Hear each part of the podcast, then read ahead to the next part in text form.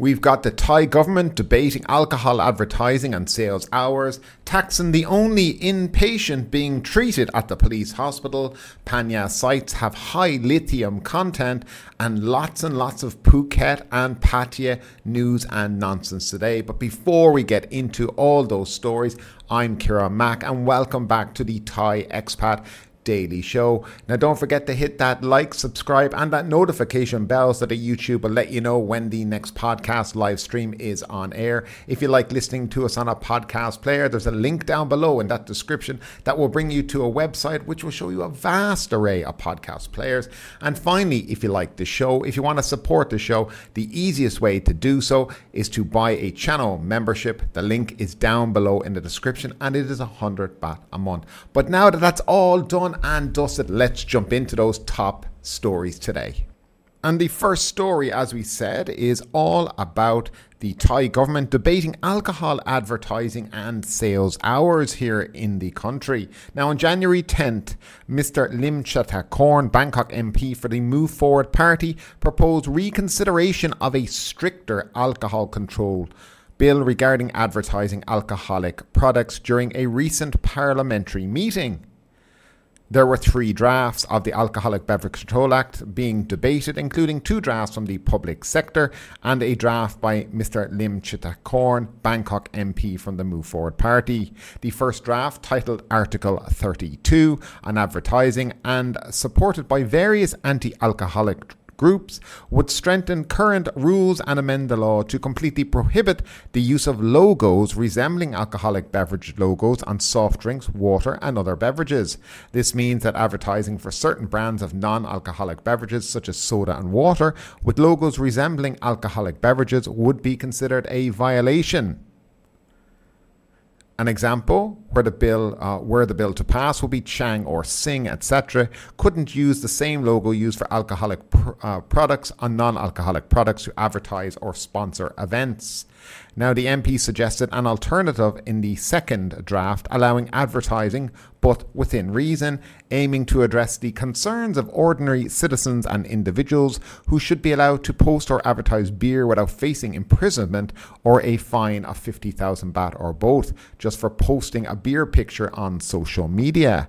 The current fine for advertising alcoholic products by ordinary individuals is more expensive than the fine for drinking and driving, remarked the MP. He also pointed out that if the alcohol market, such as craft beer, is further opened, as proposals are in process, how any of the small startups could tell legal adult customers about their products if they were not allowed to even make a single post about it. Now, the MP also proposed in the second draft to lift the ban on selling alcohol during certain periods in Thailand. In some countries, limiting selling alcohol is not related to controlling alcohol beverage. It results in increased consumption and drunkenness, said, M- said the MP. As an example, this would they would drop the highly unpopular 2 to 5 p.m. ban on selling alcohol here in the country. However, it was not mentioned during the parliamentary meeting regarding any potential of lifting the ban or on selling alcohol on religious holidays, noted. Uh, Time News Media. After allowing members of parliament to express their opinions, the majority agreed to loosen the strictness of alcoholic beverage controls. The meeting agreed with 257 in favour, 156 against, and 7 abstentions, deciding to send the draft Alcohol Control Act back to the Cabinet for further consideration within 60 days before presenting it for another parliamentary vote. Although the draft is still in proposal status, this is a good sign for those who hope advertising rules for alcohol will be loosened and certain times banning the sale of alcohol will be lifted. So it does look like the Parliament and the government are looking at relaxing the advertising of alcohol here in the country and also the strange hours where you can't buy alcohol here as well. I think it's probably a good thing. And I think the MP makes a good point in relation to, let's say, craft beer companies that are startups. How did they even get a foothold into the market if you're not even allowed to advertise? So it certainly favors the big boys of Chang and Sing and to a lesser extent Leo. But uh, one of the things he also talked about is banning these countries using their labels when advertising. I don't know if you ever watch football on TV here, you'll often see Leo advertising sparkling water using their beer logo, and that kind of seems to be what they all do to get around the no advertising of alcohol on television and on the local media. So yeah, it, it, it's a way around it, but they want to clamp this out as well. But I do think that there needs to be an opportunity for you know local distillers of alcohol and beers to be given the opportunity to put their brand out there, and the only way they can do that is by advertising at least you know, partially. Also, I think the 2 to 5 p.m. Uh, blackout in alcohol is a little silly. I, I, still don't get the reason behind that. It certainly doesn't stop people or limit the drinking during the daytime, and I'm not I'm not 100% sure what that was all about. But if you do think the rules should be relaxed, I'd love to know all about it in the comment section down below. And moving along, Thaksin, the only inpatient inmate being treated at police hospital, and there's no real surprise here. Now, convicted former Prime Minister Thaksin Shinawatra is the only inpatient from prison being treated at the Police General Hospital, a House Committee chairman who visited the place said on Friday. Democrat MP Chaichana Dekdako, who heads the House of Representatives Committee on Police Affairs, told reporters after his visit that the Department of Corrections has the duty to clear widespread doubts about whether Thaksin was staying at this hospital or not. Chaichana refused to answer a question about whether he believed the ex premier was still recovering there. You have to ask the Department of Corrections. It's the duty of the Department of Corrections to confirm it. I can't answer that. I saw only officials working there, the politicians said. He told reporters that on the 14th floor of the hospital building, where Thaksin is reportedly staying, he saw eight officials on duty. Three of them are officers from the Pathum Wan police station, which has jurisdiction over the premises, three special branch police officers, and two officials from the Department of Corrections, according to the MP. He also said he had learned that teams of officials took turns in 24 hour shifts they are required to report to their respective supervisors through the line chat application every two hours. Now, according to him, the hospital rooms where prison inmates stayed were left unlocked, allowing the guarding officer to enter at any time. Chaichana and other committee members were allowed an educational tour of the hospital on Friday when they were briefed about the treatment of inmates sent from prisons. I learned that Thaksin Shinawatra is the only inmate who is an inpatient at this hospital. Others do not stay overnight here, he said. He also said that his committee did their part to visit the hospital and to find, tr- try to find out if Thaksin was staying there. But he added that the panel also had to abide by the relevant laws, such as Personal Data Protection Act. Relevant authorities have refused to disclose details about Thaksin's treatment at the hospital, citing his legal rights and the need to protect his privacy. Nai Chaichana said on Friday that his committee had asked for certain documents and information from the Department of Corrections regarding Thaksin's case, such as his treatment report and record of his hospital stay. If we don't get these documents within this month, we will remind the agency again, he added. Well, that, that'll do it. The House Committee chairman also said that he had learned from a senior doctor at the hospital, Police Major General Samarat, that all security cameras at the building where Thaksin is reportedly staying have been out of service for over a year. They have, they have not been replaced due to a shortage of the budget, he added. Chaichana asked Prime Minister Srettha Thavisin, who oversees the Royal Thai Police, to look into this matter. He added that it would require 2 to 5 million baht to replace the broken security camera system in the building. Thaksin, who is regarded as the patriarch of the Pheu Thai Party, was sent to Bangkok Remand Prison to the Police General Hospital in the early hours of August 23rd, less than 24 hours after he returned to Thailand to face imprisonment for corruption following 15 years of self imposed exile overseas. His long stay at the hospital has aroused suspicion about the seriousness of his illness while triggering allegations that he is enjoying VIP treatment from the relevant authorities. Some critics even claim that Thaksin is no longer staying at the hospital. So I guess the plot thickens in this case at the moment. So the MPs and the committee headed to police hospital and their plan was to get an overview and see what's going on there in essence. Now, the main reason was they want to know whether or not Thaksin Shinawatra is there. That is the main reason they went there. Now, it has also been reported in other publications that the MP spoke with the head nurse on the 14th floor and he asked her, Has he seen her? To which she replied, No, she hasn't. But some of her colleagues have been dealing with him and they take it in turns to look after him. Um, I, I, find that very bizarre that the head nurse, the head nurse of the of the ward, has never seen the man. Now something is wrong there.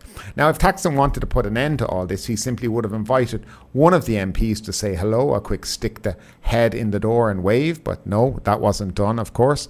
And uh, isn't it very convenient that the CCTV system in a police hospital, now, a police hospital where inmates apparently go is not working, out of order.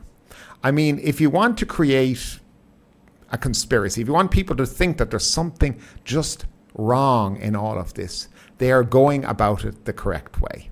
And I suppose what he's saying is, well, if you've CCTV working, maybe you can show me him being wheeled around, something like that. Can I have a look? Absolutely not. Sorry, it's broken. And uh, yes, we can't divulge any information about him because of the uh, Data Protection Act. This has to be the first time in Thailand's history that the Data Protection Act has been used to, uh, I mean, protect somebody. We all know in Thailand that as soon as you give your information over to anyone, whether it be a, a, a private business or even government offices, it seems to easily get shared amongst people. But for Thaksin, it's okay. Now, look, I've nothing against Thaksin. I know many people like him, but I do think this sets a terrible precedent and it sends, sends a terrible message that there is certainly one rule for him and another rule for everybody else. And as the article also goes on to say, no other patients are in this place from, from the Bangkok remand prison. I also read another article that said, you know, if he goes to prison, his life will be in danger. That happens to many, many people. Their lives are in danger when they go to prison. Prison is not meant to be some easy life with a VIP uh, stay there. You know, it's not a it's not a five star luxury hotel you're going to. You're doing the time for the crimes that you've committed and have been found guilty for. Whether you believe he was guilty either, though I've looked at some of them and I do think he probably was convicted correctly, at least in one or two of the cases. So, with all this said and done, what do you really think about this story? Where do you think he is? Do you think he's really there in that hospital? Do you think he's at his home somewhere, sunning it out and having a great time? The deal seems to have been done for him to come back. I'd love to know what you think about that down below in that comment section. And moving along, Phang site have high lithium content, the beautiful province of Phang Nga. Two major lithium deposits in Phang Nga are confirmed by a Thai geochemistry expert to have a higher content of lithium than many other key deposits in the world. This conclusion supports the government's ambitious plan to make Thailand a hub for producing electric vehicles and parts.